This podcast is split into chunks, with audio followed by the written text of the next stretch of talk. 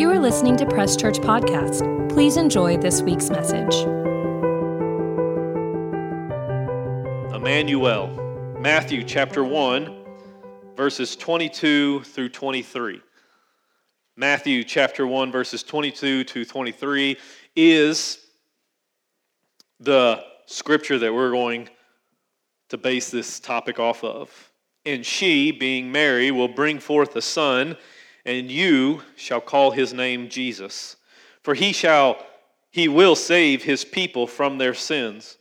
So all this was done that it might be fulfilled which was spoken by the Lord through the prophet, the prophet being Isaiah, saying, Behold, the virgin shall be with child and bear a son, and they shall call his name Emmanuel, which is translated God with us that I want to talk about the importance of the name of Emmanuel, that the prophecy in the name of the one to come could have been anything. God speaking to the prophet Isaiah, telling him that he will call his name Emmanuel. He could have chosen anything. You will call his name the destroyer. You will call his name the king. You will call his name the conqueror. You will call his name the weak, the feeble.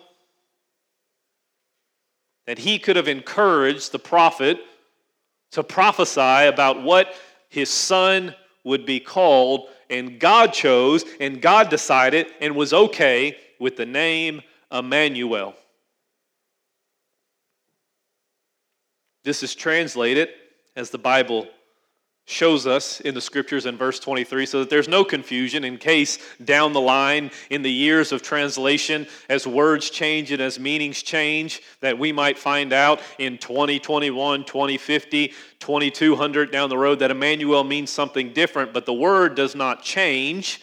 It stays the same just like jesus yesterday today and forever. And, G- and god says when i called him emmanuel how it is translated is god with us This is translated as the Bible says so that there's no confusion on the intent, the purpose, and the heart of God sending his Son. That he was not sending his Son to conquer us, to destroy us. He sent his Son to be with us. God with us. Look at Isaiah chapter 9, verses 6 through 7. Another prophetic word that the prophet Isaiah received in regards to Christ's coming.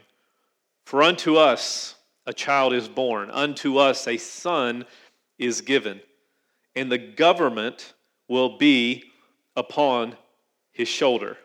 Now I want you to know right there that he's not talking about the American government. This is not this is not the uh, the current situation that we're in, but also at the same time to know that there is a government and that Jesus is the head of it, and that we are a part of that. It is a theocracy. It is God in charge, God on the throne, His Son seated at the right hand, Jesus making the earth His footstool, His name being higher than anything above earth, below earth, in the earth, wherever. That we serve a God who has created a kingdom that we are a part of with a new covenant, and that government is upon his shoulders. And his name will be called Wonderful. His name will be called Counselor. His name will be called Mighty God, Everlasting Father, Prince of Peace. Of the increase of his government and peace, there will be no end. In high school, throughout history, you have seen that governments come and go. Even in the Bible, we see that the Israelites had kings that were good, that were bad, that were overthrown, that were destroyed. When Jesus shows up on the earth, the Romans have taken them over. And God says, of the increase of his government and peace, there will be no end. Isn't it amazing to think about of the increase of the government and peace, those two things going hand in hand together government and peace. and that there will be no end, upon the throne of David and over his kingdom, to order it and establish it with judgment and justice from that time forward, even forever. The zeal of the Lord of hosts will perform this. His name will be called Wonderful, Counselor, Mighty God, Everlasting Father, Prince of Peace. What do you need him to be in your life today? I could always use an extra dose of wonderful. As we come around Christmas time, I take for granted, and we as we get older take for granted the joy of a Christmas tree.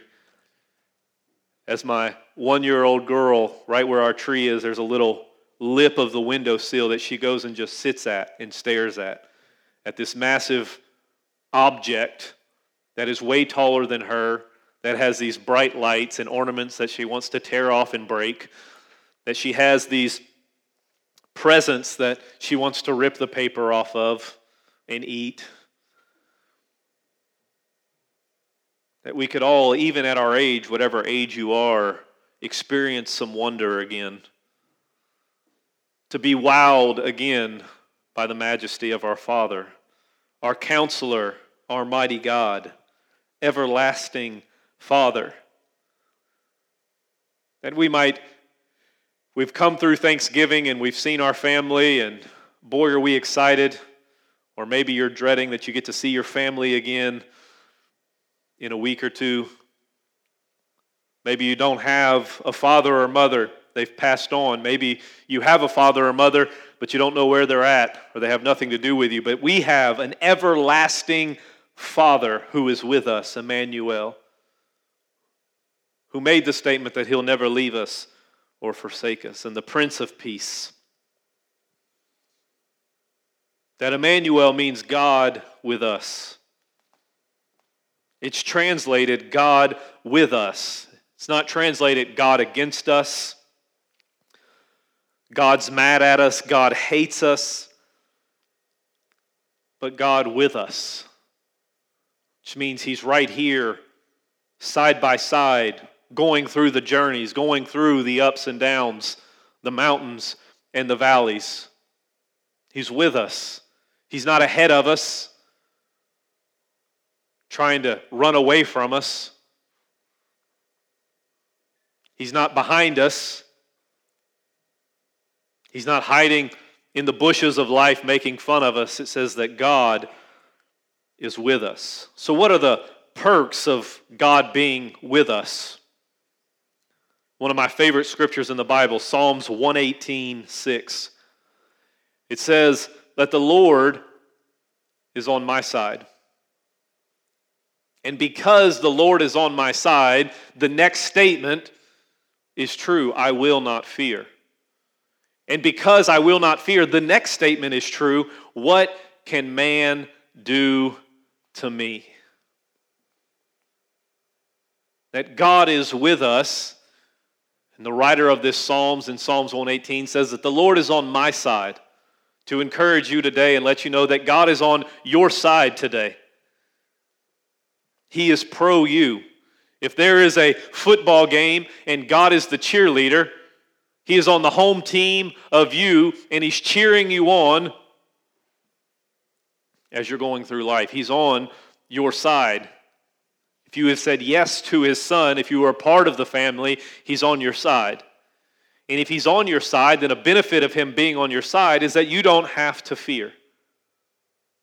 Because God hasn't given us a spirit of fear. But what has God given us? Power and love and a sound mind. Now think about fear when you're in your house, when you're in your room, when you're sleeping, and you hear that noise that you don't normally hear that little gut reaction inside of you. And then your mind starts wandering. Who is it? How'd they get in the house? Do they have a weapon? Why isn't my dog barking? He should be a better watchdog. Is he attacking my kids? I will not fear means that you have those things that God gave you power, love, and a sound mind. That I don't let my mind wander and go off to the deepest, darkest, dirtiest places when it comes to fear. I have a sound mind. We talked for the last three weeks that the joy of the Lord is our strength, and we saw that the word joy means calm delight. That when everything else is raging around us, when everything else is happening around us, we don't fear. We have a sound mind. We have a quiet spirit so that we can hear what God has to say, what the Holy Spirit is speaking to us for us to take the next step, because the righteous steps are ordered by the Lord. So if I quiet myself and I calm myself and I don't let my mind and my thoughts and my emotions rage, then what can any man do to me? What can anything that's out there do to me? Psalms 56, verses 9 through 11, has a similar song and a similar writing to the first psalm that we read. Verse 9 says, When I cry out to you, then my enemies will turn back. Look at that. The moment I cry out to you, knowing that you're on my side, knowing that you're with me, it says, Then my enemies will turn back. This I know because God is for me. The assurance that the writer of this Psalms has. This I know that when I cry out to you, my enemies will retreat, my enemies will leave, my enemies will no longer attack me. This I know because God is for me. Verse 10 In God I will praise his word. In the Lord I will praise his word. Verse 11 almost the same exact scripture. In God I have put my trust. I will not be afraid. What can man do to me? God is with you today. God is for you today. God is on your side today. God is cheering you on. God is encouraging you. God is ready and willing to defeat your enemies. All you have to do is cry out to Him and have an assurance What's that assurance look like? Faith is the assurance. Faith is the victory, the scripture says. Faith is the substance of things hoped for, the evidence of things not seen. All I can see right now are the enemies encamped around me. All I can see is the negativity that's all around me. But that's not what faith is. Faith is seeing past that and God being on your side and destroying the enemy. Now, knowing Emmanuel God is with us, we have to understand that there are different levels of God being with us. You see, God overall, in the grand scheme of things, stands with humanity. In Genesis chapter 3, when Adam and Eve sinned, he goes and looks for them, and they say, We were naked, we were ashamed. He said, Who told you that? We never had that conversation. And then she says, Well, the snake is the one. And the first person thing that God criticizes and condemns is the snake. He stands on the side of humanity, even at the beginning, and condemns the snake. Because there is sin and because there are consequences to sin, there is a curse placed upon mankind. But even in that curse, God says, Don't worry, I've already made a way where there seems to be no way. I'm already moving my spirit, I'm already making a way for my victory to overcome death, hell, and the grave. So, God being with us has always been pro humanity. He sends His Son to die for us. Now, we know that there are evil people in the world. We know that there are bad things that are happening out there, and I want you to know that God is not on their side. But he is on their side enough to where if they call upon the name of the Lord, then they will be saved. There's different levels to how God is with us. Once you call upon the name of the Lord and you become saved, now you become a part of the family of God, and now there is another level that God is with you. Yes, God is with you at the beginning because it is His desire, it says, for all men to be saved in Acts chapter 4 that none should perish. But we understand that there are people that are dying and that are going to hell with their fist clenched at God, not believing in Him and not believing in His Son and Savior. But once you believe in Him, you become grafted into the family.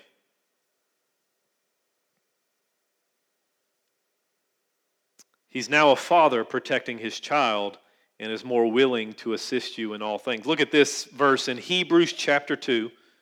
Hebrews chapter 2, verse 11. For both he, he is capitalized, so it's talking about Jesus, who sanctifies and those are being sanctified are all of one, for which reason he is not ashamed, not ashamed, not embarrassed, not ashamed to call them brethren. We all have the crazy aunt and uncle that posts too much on social media or says the wrong thing at the wrong time at Christmas dinner. We all have the weird family that we make excuses about and say we're sorry for, we don't want to be seen in public with.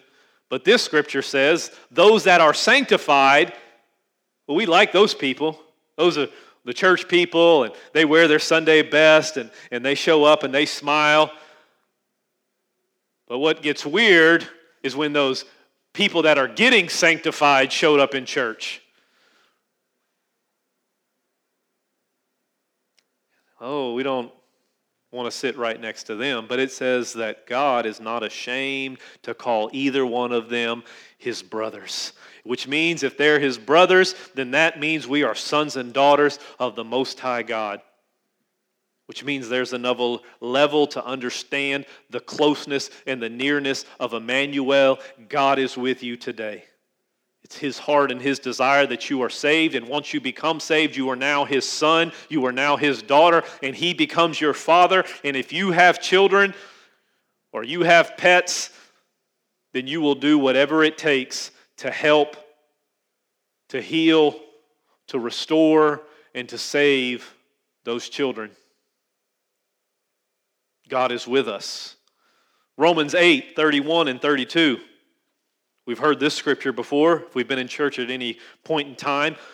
What then shall we say to these things? For if God is for us, who can be against us? Look at verse 32. He who did not spare his own son, but delivered him up for us all, not some, not a few, not specifics, but for all, how shall he not with him also freely give us all things? This scripture right here says if he gives you Jesus, he'll give you anything.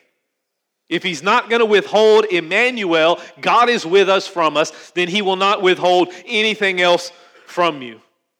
What else do you need today from your Father? Because He's with you, He's for you, He's not against you. Here says if He's going to give you Jesus, He'll give you anything. Second Thessalonians 3, verse 3. It says, But the Lord is faithful, and because He's faithful, He will establish you and guard you from the evil one. God is with you today. And with him being with you, it comes with a benefit and a perk that he's going to establish you and guard you from the evil one. So when the evil one is attacking you, the thief comes to steal, kill, and destroy. And when you see that happening in your life, in your finances, in your health, in your marriage, in your relationships, in your job, in whatever, when something is coming against you that is trying to kill, steal, or destroy you, then you know the evil one is coming against you. And you say, whoa, whoa, whoa, whoa, wait a second. This is not supposed to come to me. I'm supposed to overcome it because greater is Him that is in me than anything that comes against me in the world. God is with me, God is for me, God is not against me. And it says that because He is faithful, He's going to establish me and guard me from the evil one. That Satan does not have the right to come and attack me anymore. Doesn't have the right. And if he shows up in my life, if he shows up in my family, if he shows up in my church, then I have the written word of God to come and show him to his face that you have no right, rhyme, or reason to be involved in my life anymore. Ephesians 6 says we put on the full armor of God to withstand the fiery darts that he tried. It says that he's walking around roaring like a lion, seeking whom he may devour. Well, this Bible and with Jesus in my heart, the Holy Spirit inside of me, I can come to him and say, No, no, no, you can seek whoever you want to devour, but you're not going to devour me. You're not going to devour my life anymore. You're not going to devour my family. You're not going to devour anything around me because God is for me. He's not against me and he's going to guard me against you. Satan has no right to attack you in your life anymore. Joshua chapter 1, verse 9. God is speaking to Joshua as they transition from Moses to Joshua to take over as the leader of the Israelites. Have I not commanded you? Be strong and of good courage. Do not be afraid, nor be dismayed, for the Lord your God is with you wherever you go. Have I not commanded you? He's speaking to Joshua as a general in the army. He's telling him where to go and what to do and how to conquer. And he's speaking the same thing to us. Be strong and of good courage. Do not be afraid nor be dismayed, for the Lord your God is with you wherever you go. There is a pattern, there is a theme that every time Jesus or an angel or God showed up with people, the first thing he was always saying is, Do not be afraid. Do not be afraid. Do not be afraid. That we need to learn in our own lives that when something comes against us, our first instinct should not be fear, it should be faith. Here's one more benefit of being a part of the family John chapter 14, verses 15 through 18. I'm almost done. John chapter 14, verses 15 through 18. This is Jesus speaking. He says, If you love me, keep my commandments. Verse 16, and I will pray the Father, and he will give you another helper. Remember in Isaiah, he's called the Comforter. He's called the helper. He said, I'm going to give you another helper that he may abide with you forever. Verse 17, the Spirit of truth, whom the world cannot receive. Here we see right here the layers and the levels of God being with us. The Spirit of truth, whom the world cannot receive. If someone is not saved, does not believe in Jesus, does not believe that he is the way, the truth, and the life, then Jesus is saying right here, he cannot receive the Holy Spirit, because it neither sees him or knows him. But you know him. Amen. For he dwells with you. And look at this and will be in you. I will not leave you orphans. I will come to you. God sends Emmanuel down to earth to be with us. But then God takes it a step further and says it's not just good for God to be with you, but now it's important and imperative that God is in you. That He places His Holy Spirit inside of you, so that way everywhere you go, I don't have to go and find Jesus. The Holy Spirit, His same Spirit that rose Christ from the dead, dwells inside of me. So now everywhere I go, I am an agent of change It says in the scriptures that I walk around and release the fragrance of the knowledge of Jesus everywhere I go. That I can go out there and be a shining light. Because when He's with me, He's also inside of me.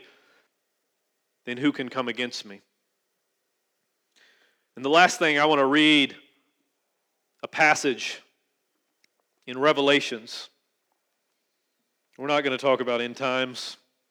You can figure that out for yourself. The Bible says in Revelations chapter 1,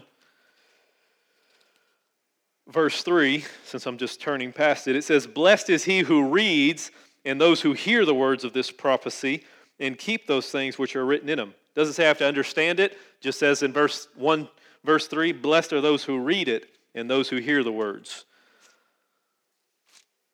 I'll let the other pastors write their books, be wrong, and make their money. Revelations chapter 5.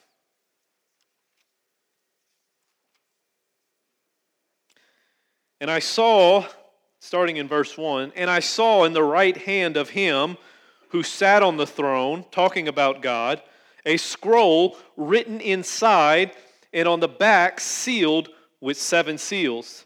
Then I saw a strong angel. So, does that mean there's weak angels? Then I saw a strong angel, it's a thought, proclaiming with a loud voice, Who is worthy to open the scroll and to loose the seals? Verse 3 And no one in heaven or on the earth or under the earth was able to open the scrolls or to look at it. Verse 4 So I wept much because no one was found worthy to open and read the scroll or to look at it.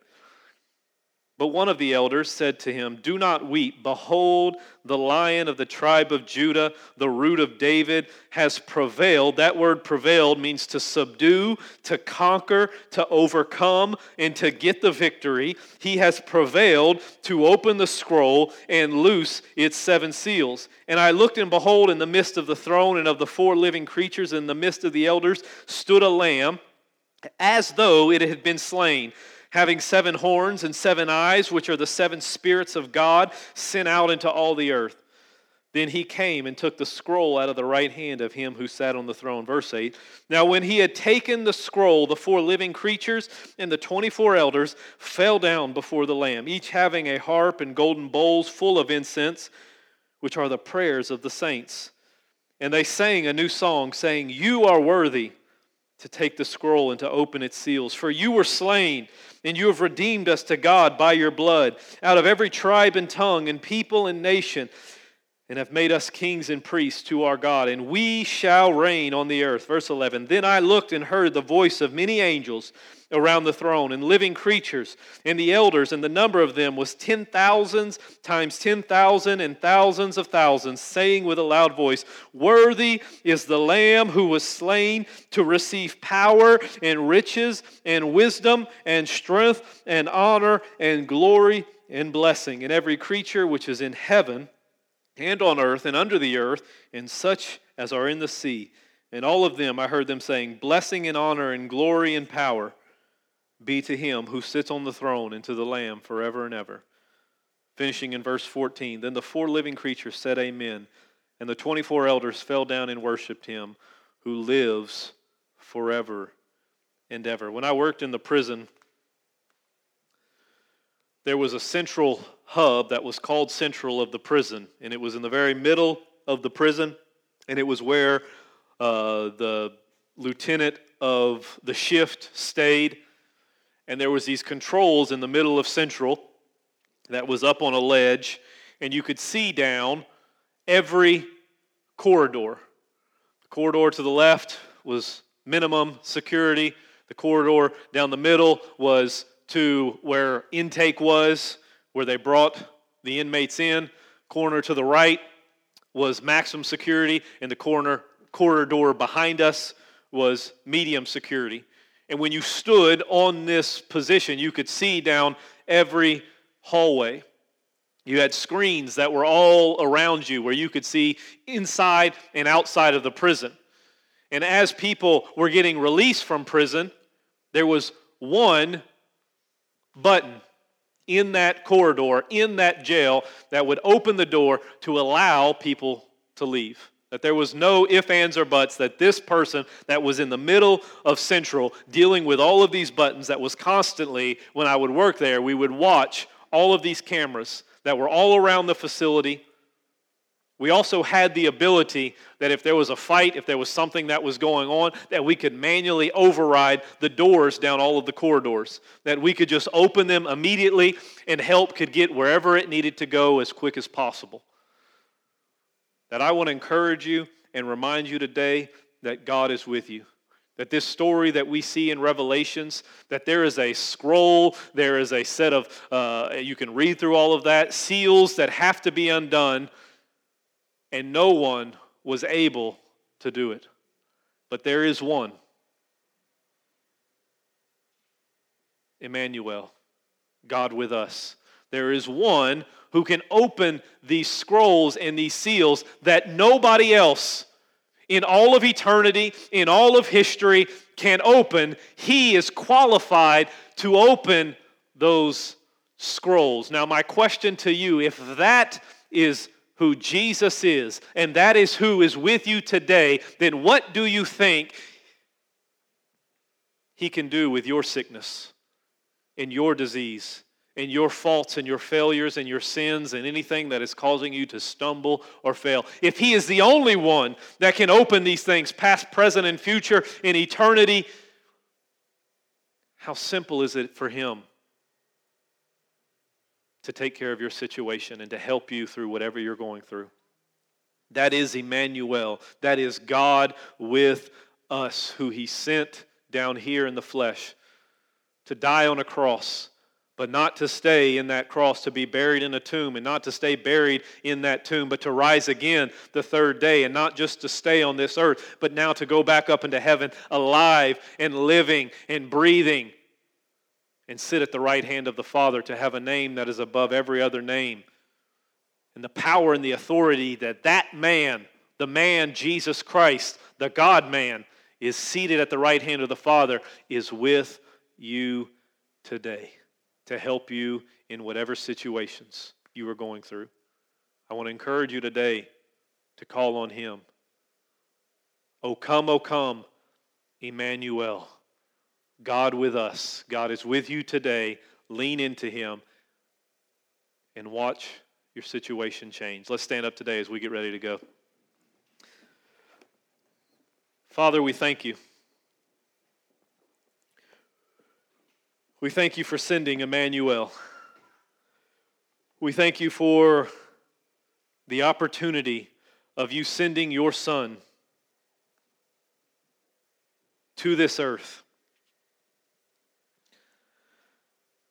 And as he returned to heaven, you sent your Holy Spirit to not just be with us, but now inside of us. Father, you know the situations that each and every person is going through and that they need help in their lives. They need help in specific areas of their lives, and you know what those situations are.